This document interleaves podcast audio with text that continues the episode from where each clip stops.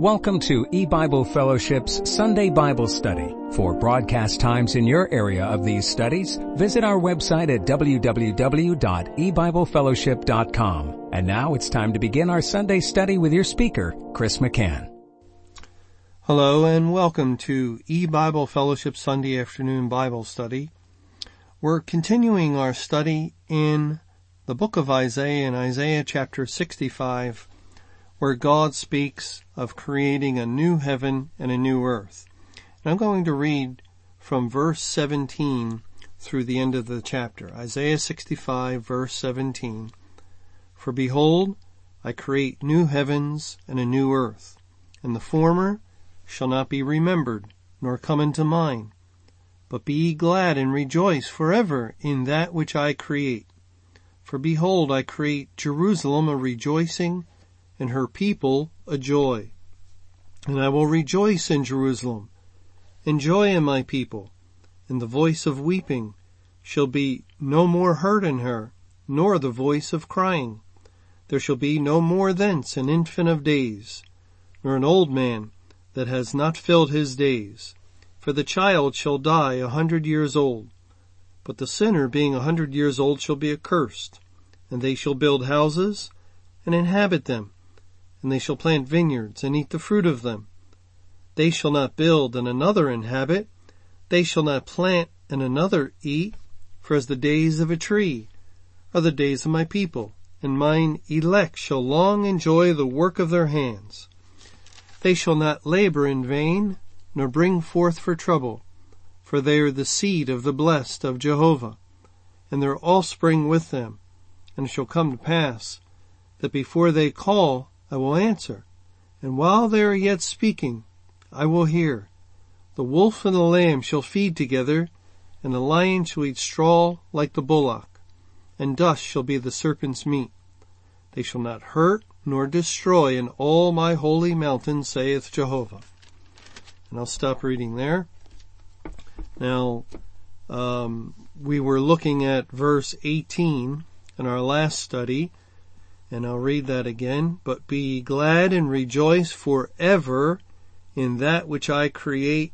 For behold, I create Jerusalem a rejoicing and her people a joy. Here God calls for being glad and rejoicing forever in that which he created. It's uh, interesting that in Joel chapter 2, in a verse, where, or a couple of verses where the Lord lays out his gospel program, his um, program for evangelization of the earth, that he also speaks of being glad and rejoicing. In Joel 2, in verse 21, Fear not, O land. Be glad and rejoice, for Jehovah will do great things. Be not afraid, ye beasts of the field, for the pastures of the wilderness do spring, for the tree beareth her fruit, the fig tree and the vine do yield their strength. Be glad therefore, ye children of Zion, and rejoice in Jehovah your God, for he has given you the former rain moderately, and he will cause to come down for you the rain, the former rain and the latter rain in the first month, and the floors shall be full of wheat, and the vats shall overflow with wine and oil.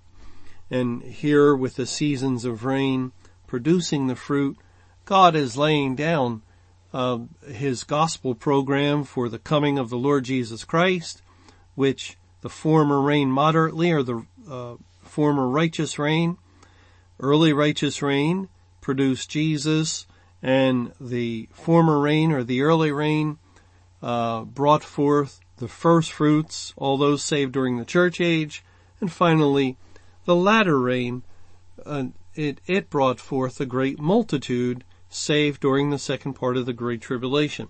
And all of these form the elect. They form heavenly Jerusalem.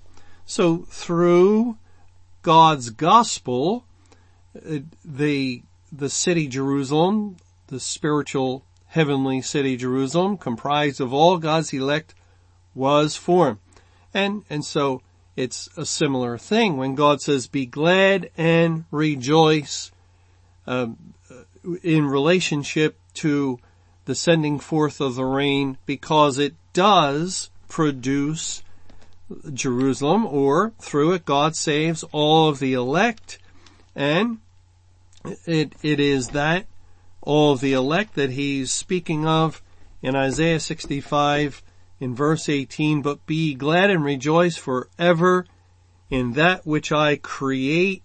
For behold, I create Jerusalem a rejoicing and her people a joy. And we won't go there, but we, we could turn to Revelation, um, in, in Revelation chapter 21 where God goes into detail concerning spiritual Jerusalem, heavenly Jerusalem, and it's very obvious it is, um, he even calls it the bride of Christ. It is all those that were saved, um, all whose names were written in the Lamb's book of life that God saved and brought together as one.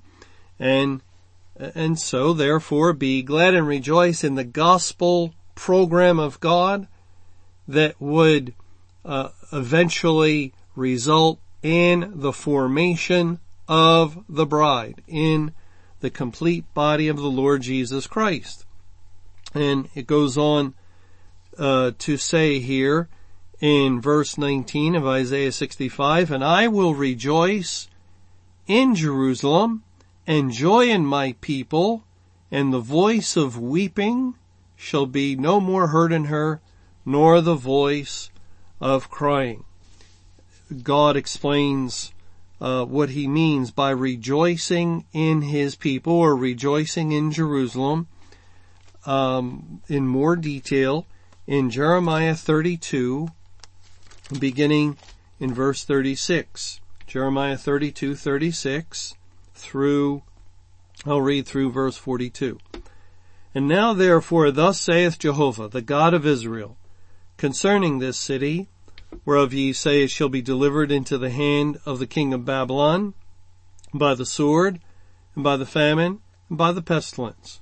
Behold, I will gather them out of all countries whither I have driven them in mine anger, and in my fury, and in great wrath, and I will bring them again unto this place, and I will cause them to dwell safely, and they shall be my people, and I will be their God, and I will give them one heart and one way that they may fear me forever for the good of them and of their children after them. And I will make, and I will make an everlasting covenant with them that I will not turn away from them to do them good, but I will put my fear in their hearts that they shall not depart from me. Yea, I will rejoice over them to do them good, and I will plant them in this land assuredly with my whole heart, with my whole soul. For thus saith Jehovah, like as I have brought all this great evil upon this people, so will I bring upon them all the good that I have promised them. Here, uh, back in, um, let's see, uh, in in verse um, Oh, verse 40, and I will make an everlasting covenant with them that will not turn away from them to do them good. Uh, oh, verse 41, yea, I will rejoice over them to do them good. I will rejoice over them to do them good. That, that is more, um, explicitly what God intends when he says, and I will rejoice in Jerusalem and joy in my people. It is God's intent to do them good. And it will, it will, uh, remember when God saved all of the elect? Why did he save them? According to his own good pleasure. He saved out of good pleasure and then he will rejoice over them eternally in, in a similar way. The, the purpose for um, God's rejoicing over them is to do them good. In Isaiah 62, it says in verse 4, thou shalt no more be termed forsaken, neither shall thy land any more be termed desolate, but thou shalt be called Hephzibah, and thy land Beulah, for Jehovah delighteth in thee, and thy land shall be married. For as a young man marrieth a virgin, so shall thy sons marry thee. And as the bridegroom rejoiceth over the bride, so shall thy God rejoice over thee. You, you see, God's plan is to rejoice over his bride, the uh, spiritually the the body of the elect, the whole company of the elect, that all those that God has saved have come together. The bride has made herself ready and the, the bride consists of every individual that has ever been, um, ever been saved from Abel until the last, right before May 21, 2011. They are the bride of Christ and God will rejoice over them as a husband over a bride. In Zephaniah chapter 3, Zephaniah 3, we read, beginning in verse 14, Sing, O daughter of Zion, and Zion and Jerusalem are synonymous. Shout, O Israel, be glad and rejoice with all the heart, O daughter of Jerusalem.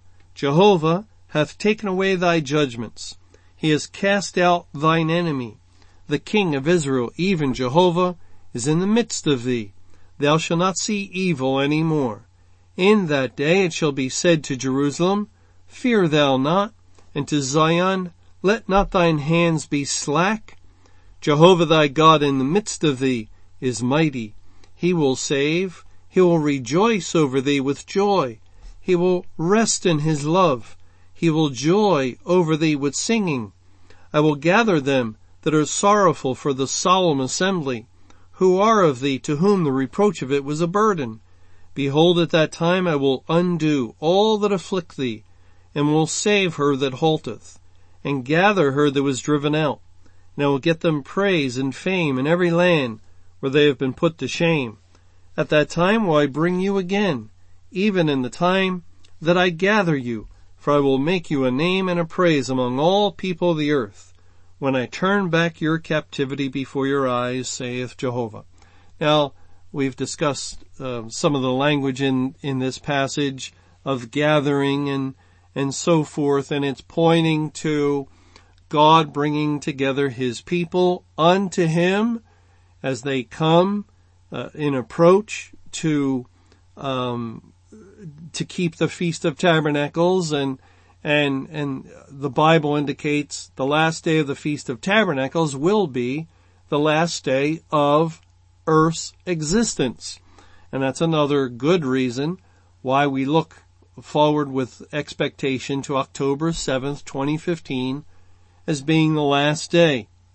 And this would be the day God has gathered the precious fruit of the earth and no man comes before him empty. They themselves are the fruit. And, and then the Lord takes his people uh, into the new heaven and into the new earth and he joys over them. He rejoices over them with joy. He joys over them with singing.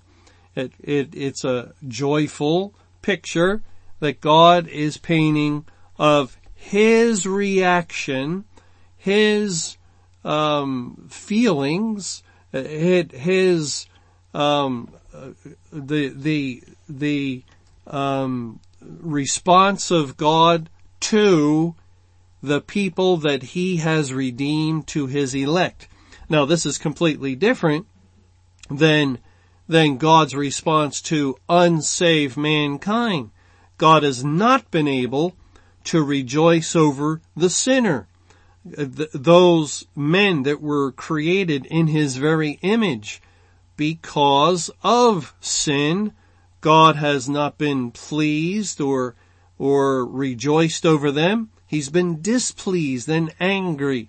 And, and, and so, uh, it, it's quite a different uh, circumstance in the world to come when the Lord makes new creatures that are pleasing to Him in every way and, and therefore He will be able to joy over them with singing.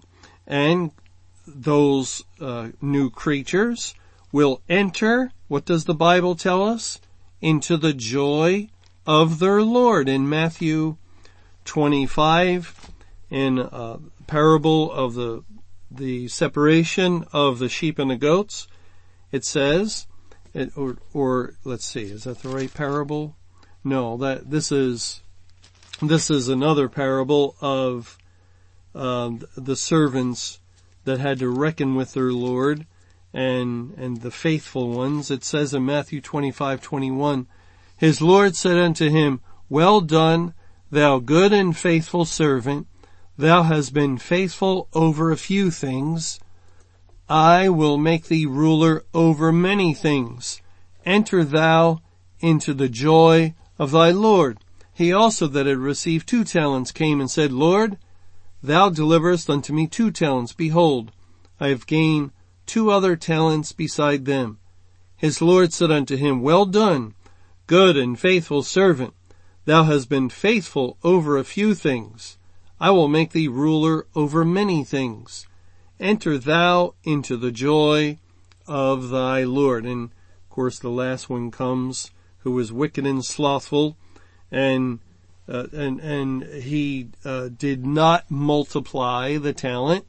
Uh, he he did not um, do anything but hide it, and and he did not enter into the joy of the Lord. There was no rejoicing over him. God did not rejoice over him with singing, but the others, though that typify the people that he has saved, enter into the joy of the Lord. You know, it, it's a different matter. It's a completely different matter to enter into a world, into a creation where the creator is pleased with you. Now, we have not experienced that, uh, uh, unless uh, maybe uh, John the Baptist or someone like that, but, but for the most part, we have all been born into this world in, in our sin, um, our sinful condition in a sin cursed earth where God is displeased with the sinner, with us, before salvation. He was angry at us. The wrath of God abode upon us. And he, and because of God's displeasure with man, he cursed the creation.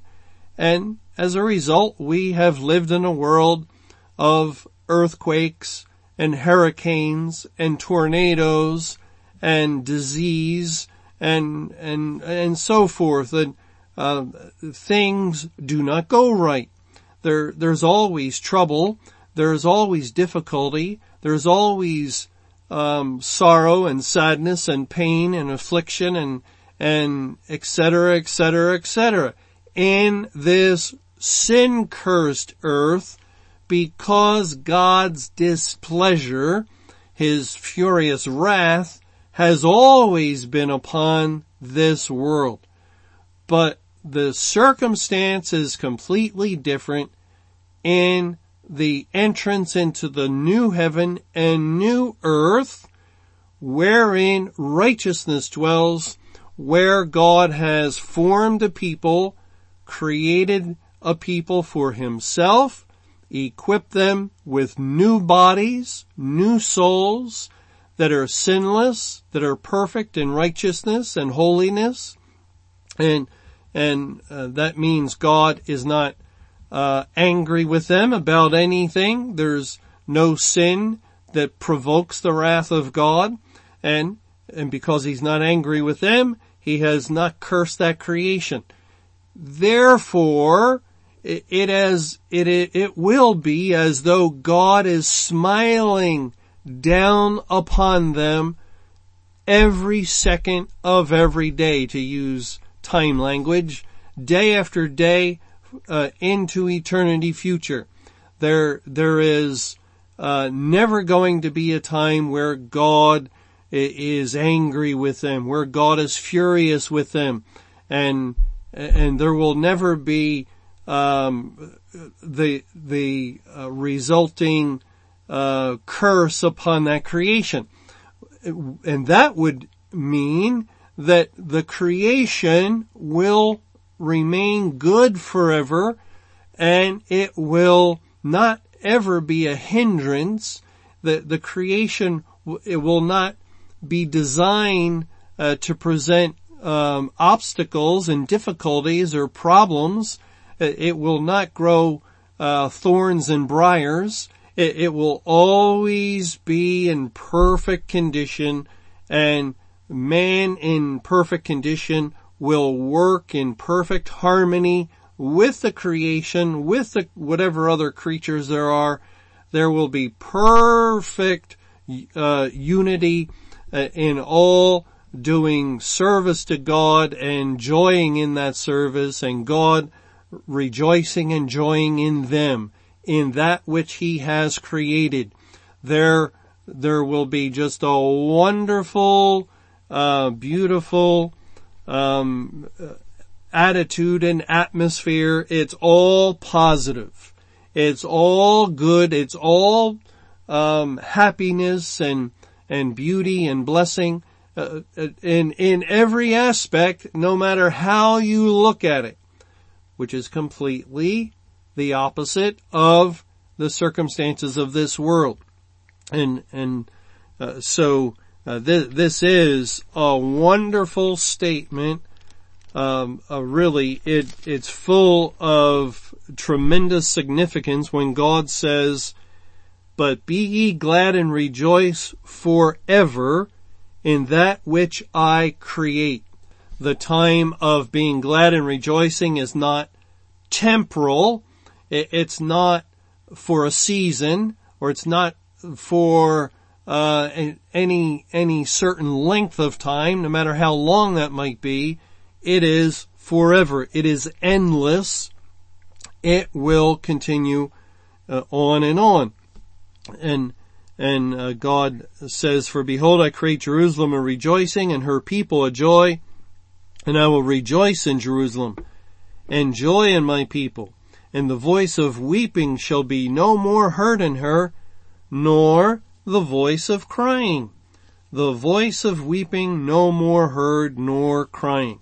And right away, we think of um, this this perhaps um, the g- most um, glorious passage in the Bible.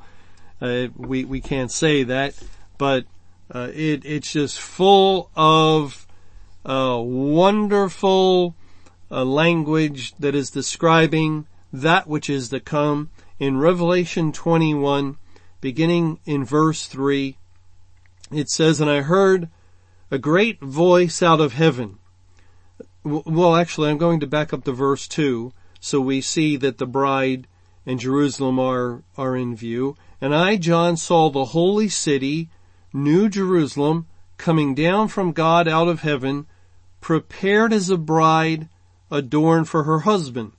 And I heard a great voice out of heaven, saying, Behold, the tabernacle of God is with men, and he will dwell with them, and they shall be his people and God himself shall be with them and be their God.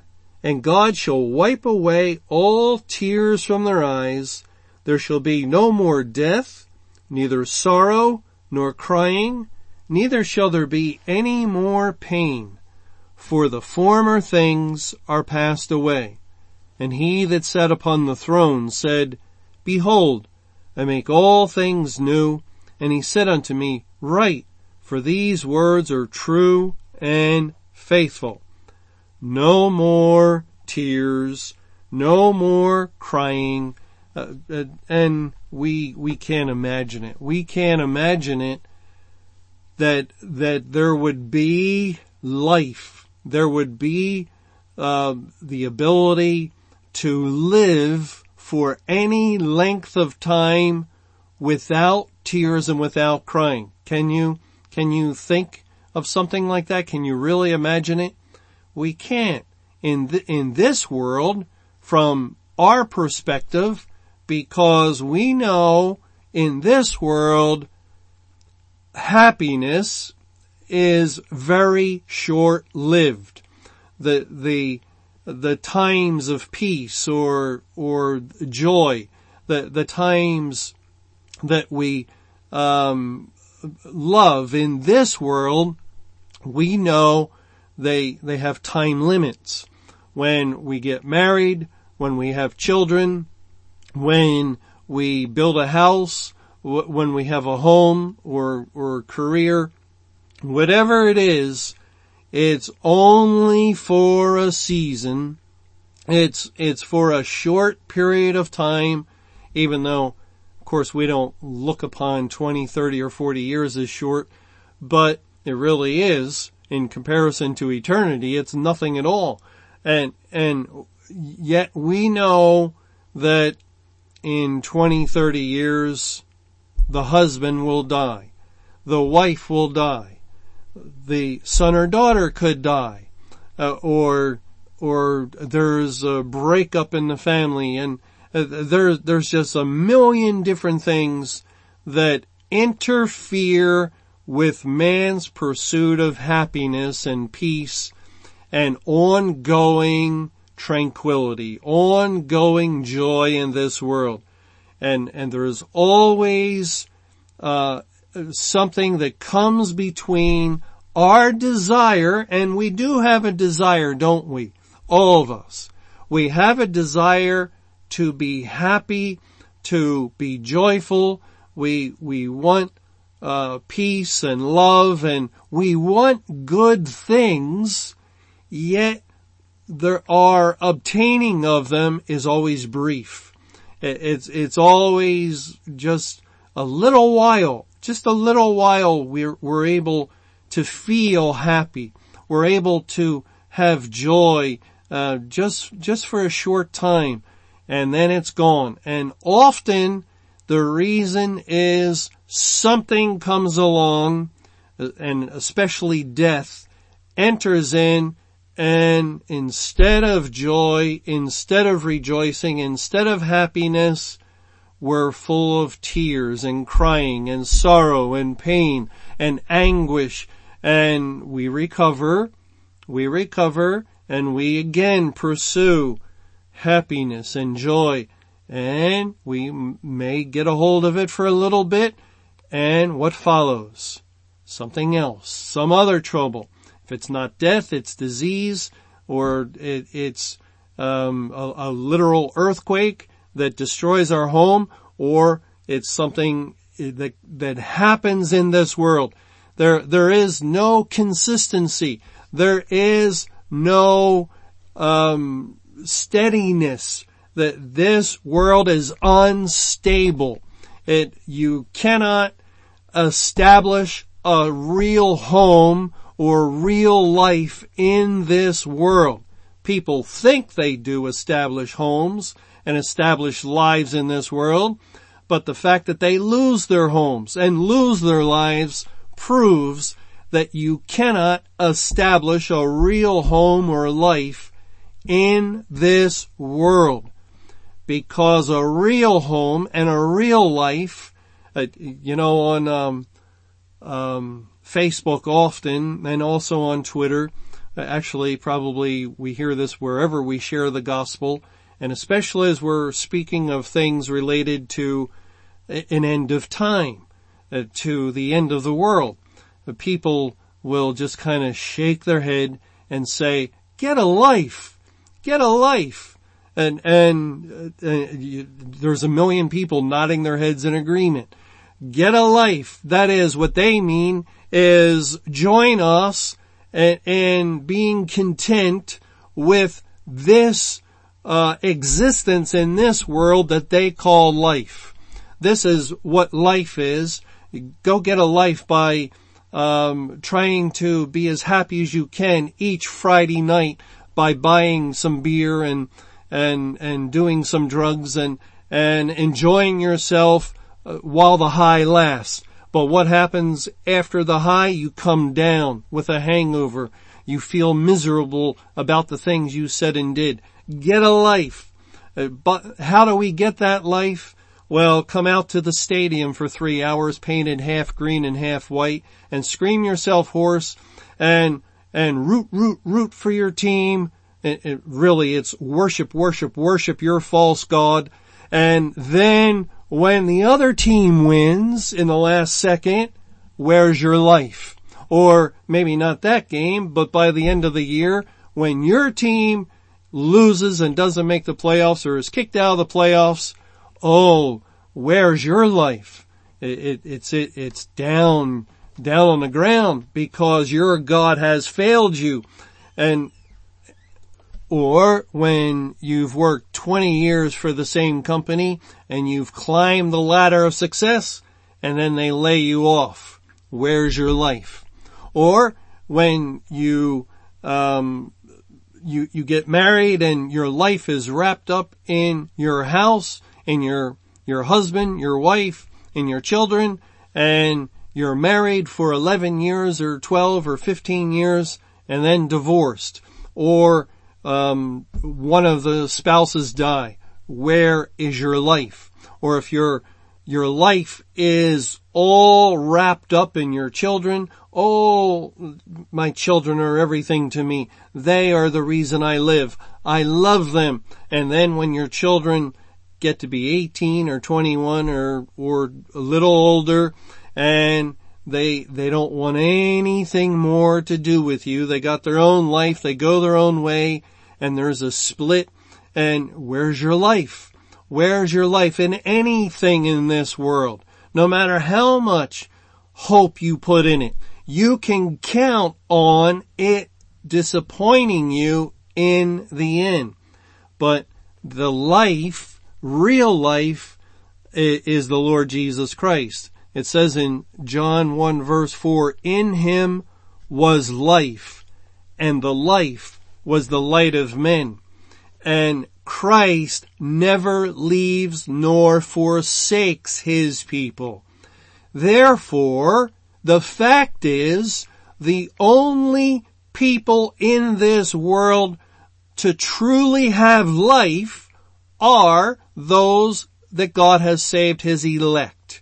So if anyone ever says you get a life, say, well, by God's grace, I have life. I have the life, the way and the truth. But what about you? What about you? Uh, you, it seems you do not have life. And, uh, you know, um, we, we, uh, have it, everything. We have it all. Uh, if we have salvation, if we have Christ. Well, uh, always we could give give many examples. Always there there will be tears and sorrow and crying and pain in this world. People who say, uh, "Why do you want the world to end?" Are are uh, you know they they look at you a little askew and and they're quizzical and they wonder what is your problem? Why would you want the world to end? And they they say that because this is all they have. This is everything they will ever have. But it's not the case for the child of God. We have an eternal possession awaiting with eternal joy and eternal gladness uh, there for us. And and so uh, it, it's a completely different perspective, whether we're saved or unsaved, in, in regards to how we view the last day. And we should not allow the unsaved in, in their uh, fearful dread of losing the things of this life, which they're, it's guaranteed they're going to lose anyway, uh, eventually over the course of time. And we should not allow them to uh, insinuate that it's some sort of perverse thing for a child of God to want the, the, uh, the glorious and wonderful and incredible things that God promises are there for His people that, that dwarf, they, there's just no comparison to the eternal weight of glory with the temporal, uh, cursed things that, that we're presently experiencing in this life. So of course, it, it's completely normal. It's most sane to desire the Lord Jesus Christ to come and fulfill His promises, the things that He has said. We have a hope and an expectation uh, for eternal life and they do not. Everything in this world is interrupted and with sorrow, death, tears, and crying. But, uh, but, uh, God says, not in that world, not in that world for, um, His people. Let's go back to Isaiah 65 and, uh, again in verse 19, I will rejoice in Jerusalem, in joy in my people, and the voice of weeping shall be no more heard in her, nor the voice of crying. Let me just go to one other verse um, that uses the word weeping. It's in Psalm 30, Psalm 30, verses 4 and 5. It says in Psalm 30 verse 4, Sing unto Jehovah all ye saints of his, and give thanks at the remembrance of his holiness. For his anger endureth but a moment, now, but a moment is a key phrase that points to judgment day. We've seen this several times. So here, and, and isn't that when God pours out uh, the cup of his wrath, his anger? So here, the statement is made, his anger endureth but a moment. So there, there's a time when God's angry, pouring out his wrath, the time we're presently living in, judgment day. Then it says, in his favor is life. What we were just mentioning, Christ is life. Christ is, is, uh, granted to those that God has predestinated to receive it, receive him. In his favor is life. Weeping may endure for a night. And the moment of judgment day is also, uh, judgment day is also typified as the night. So again, God is indicating that yes, there is sorrow at this time. It's grievous to be corrected, it, it, to chasten.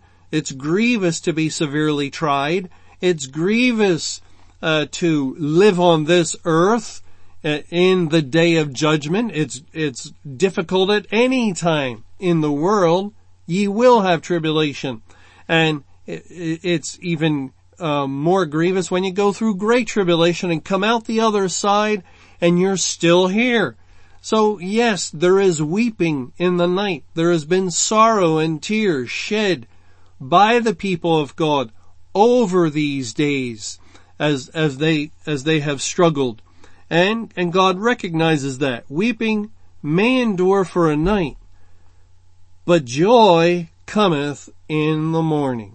Joy cometh in the morning, and this would be the coming of the Lord Jesus Christ, the end of the judgment, the completion of judgment day. Uh, and again, another reason we're looking with good hope to October 7th, 2015. It's the 10,000th day overall of judgment since judgment began at the house of God. It's the perfect day. It's not just a good day or uh, alright day. It's the perfect day for God to complete a judgment. It, it, uh, can you think of a better number?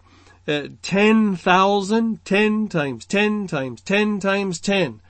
10 to the fourth power as, as 10 points to completeness and four tens uh, in tenth to the fourth power indicates the furthest extent of the completeness, 10,000 days.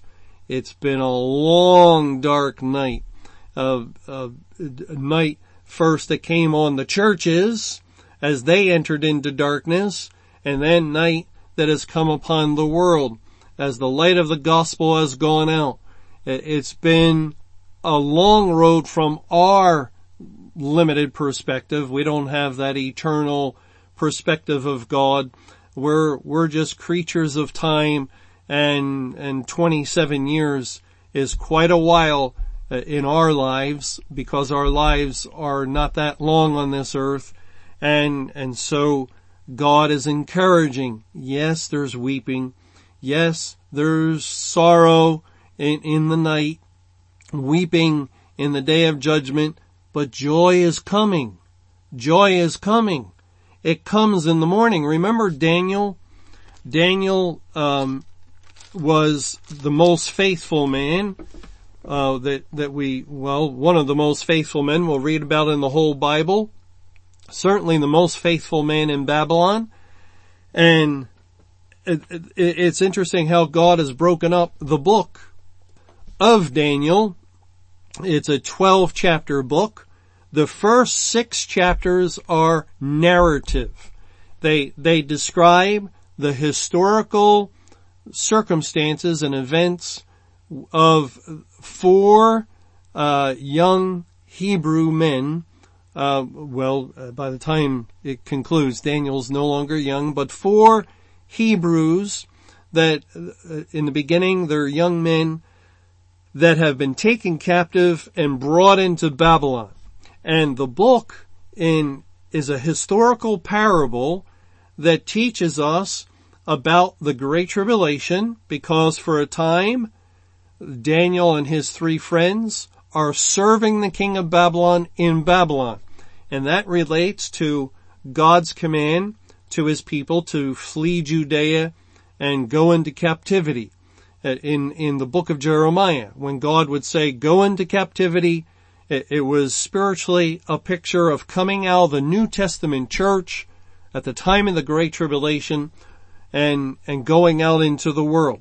So Daniel and his friends' experience in Babylon typified God's people that have come out of the church and uh, during the second part of the Great Tribulation and, and went into the world. They, the church age was over, so they lived in the world, just like Daniel and his friends no longer lived in Judah, but they lived in Babylon, typifying the world. But then Babylon in Daniel 5 was taken in a night. And Cyrus, the king of the Medes and the Persians, took the kingdom. The king of Babylon was killed and Babylon fell after 70 years. Daniel 5 is describing judgment day and Cyrus, the king of the Medes and the Persians, also called Darius, is a picture of Christ coming as a thief in the night. Just read how unexpected the Babylonians were of uh, the Persians coming. Uh, they they were having a party. They had no idea they were going to be taken that night. Just like Christ took the kingdom of Satan and of this world on May 21, 2011 and and uh, the world was having a party when they thought it didn't happen and unexpectedly, suddenly, Christ has taken Babylon. He came as a thief in the night and the world is completely ignorant of it up until today. But then in Daniel 6, the circumstances have changed. Daniel is no longer serving the evil king or kings of Babylon as he did. Now, there's a good king, or at least good in the sense that he's favorable to Daniel. He likes Daniel. And he sets Daniel over the, the princes. Daniel's one of three presidents and has the most power. But the princes and the presidents, the other presidents plot and they come up with a plan to trap Daniel and, and to trap the king into having Daniel killed. And, and so this good king, good towards Daniel, has no animosity towards Daniel in any way, has, would seek the benefit for Daniel, is forced in, into a place where he must condemn Daniel by casting him into a lion's den. And the, the, uh, the law of the Medes and the Persians demands it. It cannot be altered. The king tries to find some other way. There is no other way. He must be cast into the lion's den.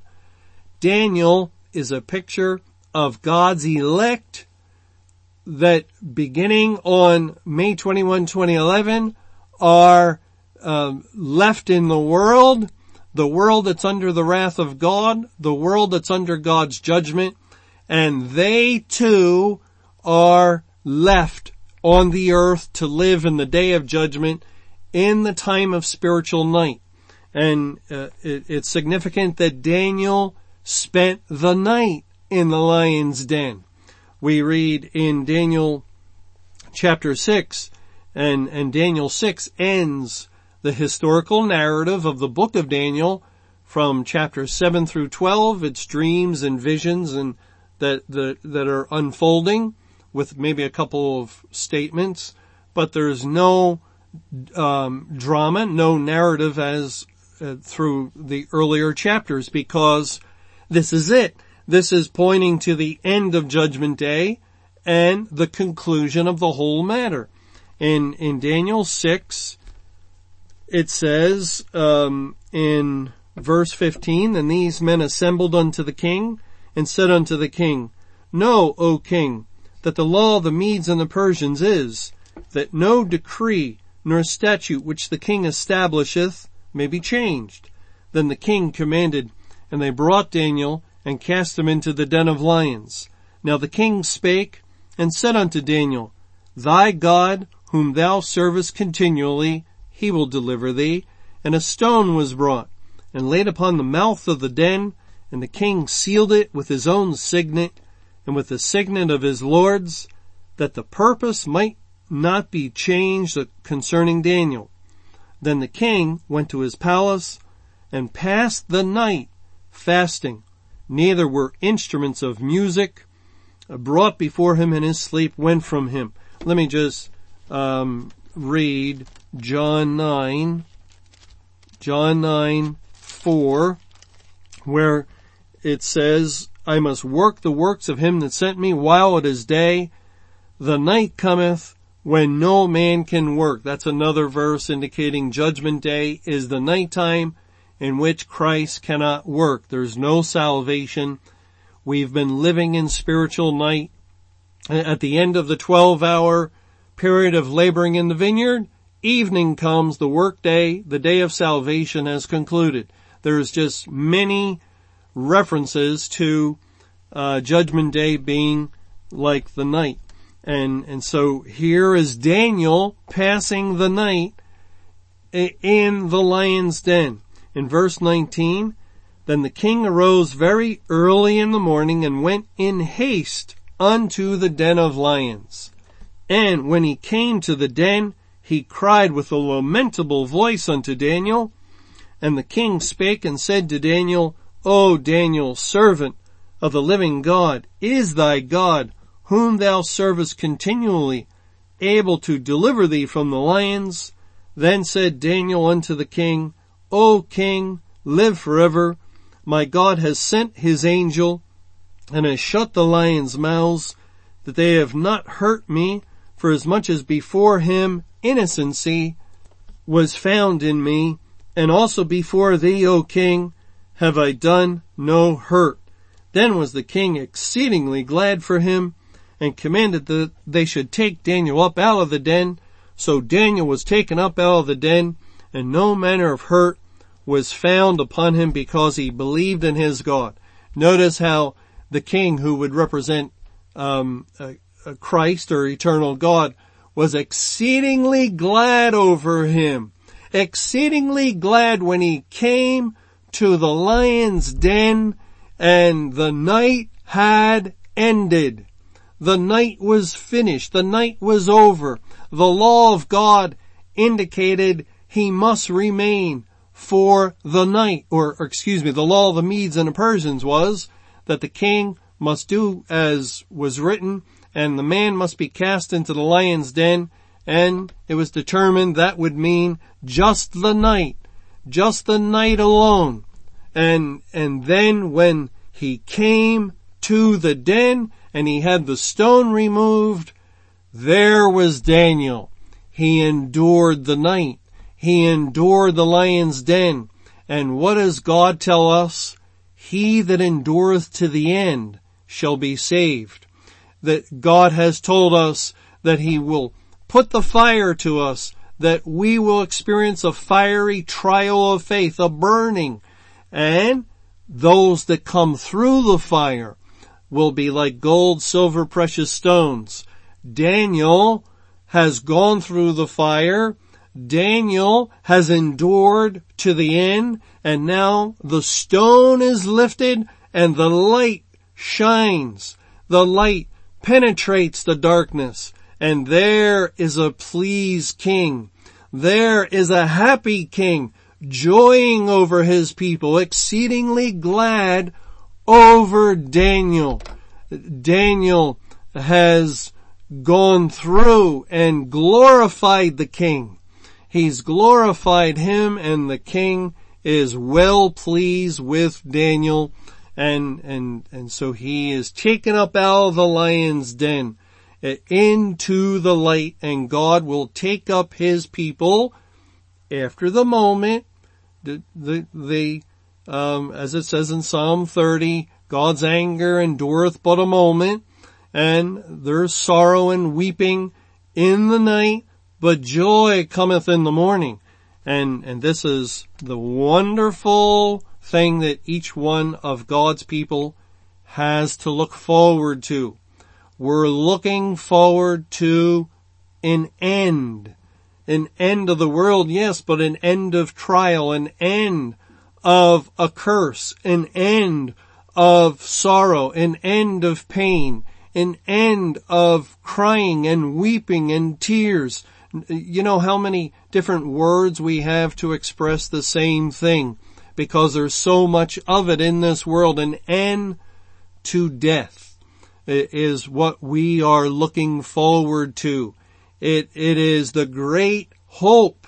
It is a real hope. We have a definite real hope. Is there any hope in, well, the world will just go on. Let, let's hope the world never ends. Let, let's just hope the world continues forever as some people believe, uh, most people, if not all, uh, actually, maybe all unsafe, unsafe people believe this deep down, but, but some people say it. Some people state it. The world will never end. Oh, it'll be here for billions of years. It's been here for billions already. It'll be here for billions more, which is another way of saying it's eternal. They have trust. They have great confidence in this sin cursed earth. But is it a good thing if the world just goes on in, in its death throes, in its agony? Even the creation groans for redemption. It, it it's uh, uh, the, there, there will just increase more and more sorrow and tears and death and dying and the generation alive today will be gone if time were to continue in a hundred years. They'll all be dead, all their hopes and dreams and things they live for gone. And then a next generation and it continues and continues. There must be an end. There has to be an end. It's why the Bible says in Proverbs 23:18, "For surely there is an end, and thine expectation, speaking to the people of God, will not be cut off." Thanks for joining us for E-Bible Fellowship Sunday Bible Study. For more information or to hear additional Bible studies, be sure to visit our website at www.ebiblefellowship.com.